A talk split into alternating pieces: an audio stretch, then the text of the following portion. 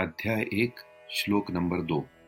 संजय उवाच दृष्ट्वा तु पाण्डवानीकं व्यूढं दुर्योधनस्तदा आचार्यमुपसंगम्य राजा वचनमब्रवीत्।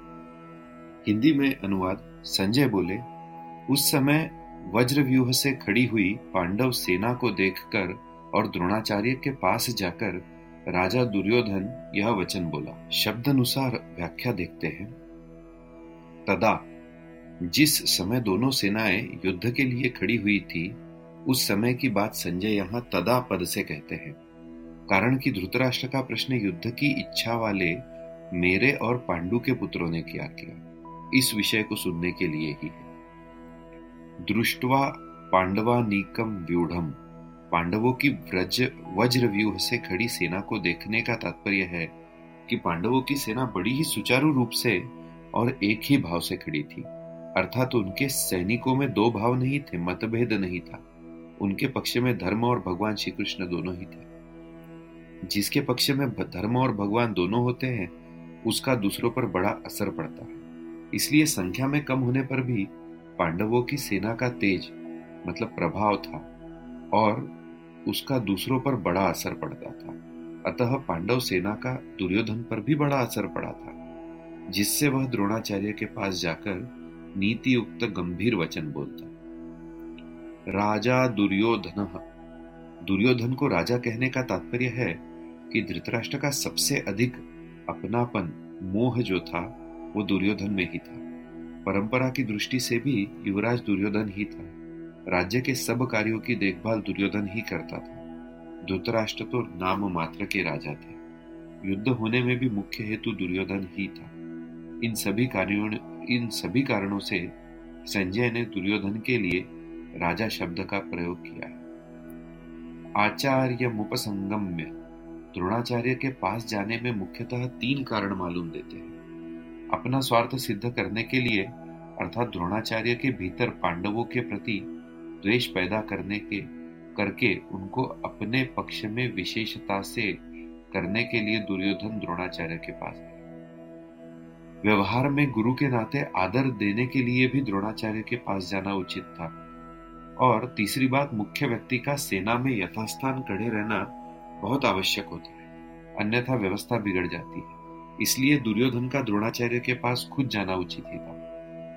यह शंका हो सकती है कि दुर्योधन को तो पितामह भीष्म के पास जाना चाहिए था, जो कि सेनापति थे, पर दुर्योधन गुरु द्रोणाचार्य के पास ही क्यों गया? इसका समाधान यह है कि द्रोण और भीष्म दोनों उभय पक्षपाती थे, अर्थात वे कौरव और पांडव दोनों का ही पक्ष रखते थे।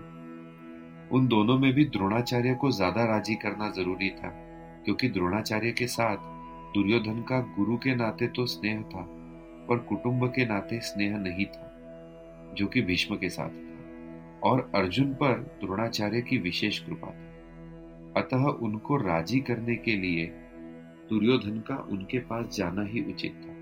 व्यवहार में यह भी देखा जाता है कि जिसके साथ स्नेह नहीं है, उससे अपना स्वार्थ सिद्ध करने के लिए मनुष्य उसको ज्यादा आदर देकर राजी करता है।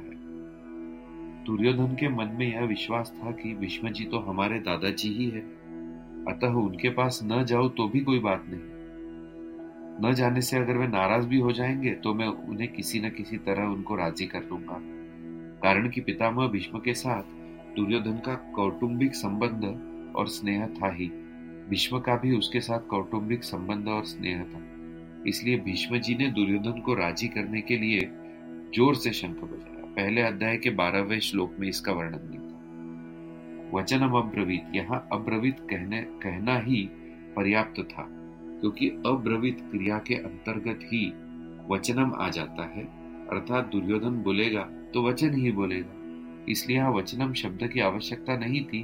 फिर भी वचनम शब्द देने का तात्पर्य है कि दुर्योधन नीति युक्त गंभीर वचन बोलता, जिससे द्रोणाचार्य के मन में पांडवों के प्रति द्वेष पैदा हो जाए और वे हमारे ही पक्ष में रहते हुए ठीक तरह से युद्ध करें, जिससे हमारी विजय हो जाए, हमारा स्वार्थ सिद्ध हो जाए। संबंध ऐसा है कि द्रोणाचार्य के पास जाकर दुर्योधन क्या वचन बोला, इसको आगे के श्लोक में बताया जाएगा। श्लोक 3, पश्यैतां पाण्डुपुत्राणां आचार्य महतीं चमूं व्यूढान् द्रुपदपुत्रेण तव शिष्येण धीमता।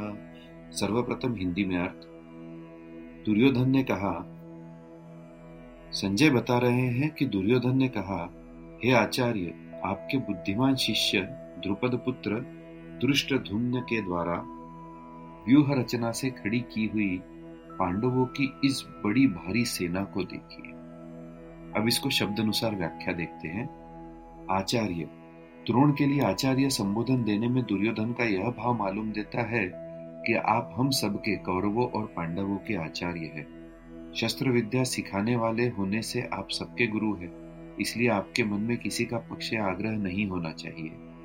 तव शिष्येण धीमता, इन पदों का प्रयोग करने में दुर्योधन का भाव यह है कि आप इतने सरल हैं कि अपने मारने के लिए पैदा होने वाले धृष्टद्युम्न को भी आपने अस्त्र शस्त्र की विद्या सिखाई है, और वह आपका शिष्य धृष्टद्युम्न इतना बुद्धिमान है कि उसने आपको मारने के लिए आपसे ही अस्त्र शस्त्र की विद्या सीखी। द्रुपद पुत्रेण, यह पद कहने का आशय है कि आपको मारने के उद्देश्य को लेकर ही द्रुपद ने याज और उपयाज नामक ब्राह्मणों से यज्ञ कराया, जिससे धृष्टद्युम्न पैदा हुआ। यदि यह द्रुपद पुत्र धृष्टद्युम्न आपके सामने प्रतिपक्ष में सेनापति के रूप में खड़ा है, यद्यपि दुर्योधन यहाँ द्रुपद पुत्र के स्थान पर धृष्टद्युम्न भी कह सकता था, तथापि द्रोणाचार्य के साथ द्रुपद जो वैर रखता था, उस वैर भाव को याद दिलाने के लिए दुर्योधन यहाँ द्रुपद पुत्रेण शब्द का प्रयोग करता है कि अब वैर निकालने का अच्छा मौका मिल गया है आपको। पांडुपुत्राणाम एताम व्यूढ़ाम महतीं चमूम पश्य, द्रुपद पुत्र के द्वारा पांडवों की इस व्यूहाकार खड़ी हुई बड़ी भारी सेना को देखिए। तात्पर्य है कि जिन पांडवों पर आप स्नेह रखते हैं, वही उन्हीं पांडवों ने आपके प्रतिपक्ष में खास आपको मारने वाले द्रुपद पुत्र को सेनापति बनाकर व्यूह रचना करने का अधिकार दिया है। अगर पांडव आपसे स्नेह रखते तो कम से कम आपको मारने वाले को तो अपने सेना का मुख्य सेनापति नहीं बनाते, इतना अधिकार तो नहीं देते, परंतु सब कुछ जानते हुए भी उन्होंने उसी को सेनापति बनाया। यद्यपि कौरवों की अपेक्षा पांडवों की सेना संख्या में कम थी, अर्थात कौरवों की सेना 11 अक्षौहिणी और पांडवों की सेना 7 अक्षौहिणी थी, तथापि दुर्योधन पांडवों की सेना को बड़ी भारी बता रहा है। एक बात बता देते हैं कि एक अक्षौहिणी सेना में 21,870 रथ, 21,870 हाथी, 65,610 घोड़े और 109,350 पैदल सैनिक होते हैं। ऐसे ही इस तरह की ये एक अक्षौहिणी हुई। कौरवों के पास 11 अक्षौहिणी सेना थी और पांडवों के पास 7 अक्षौहिणी सेना।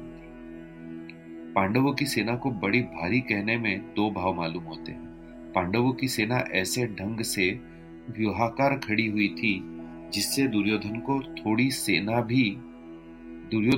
थोड़ी सेना भी बहुत बड़ी दिख रही थी, और पांडव सेना में सबके सब योद्धा एक मत के थे।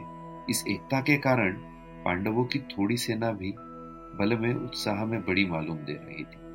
ऐसी सेना को दिखाकर दुर्योधन द्रोणाचार्य से यह कहना चाहता है कि युद्ध करते समय आप इस सेना को सामान्य और छोटी न समझें, आप विशेष बल लगाकर सावधानी से युद्ध करें।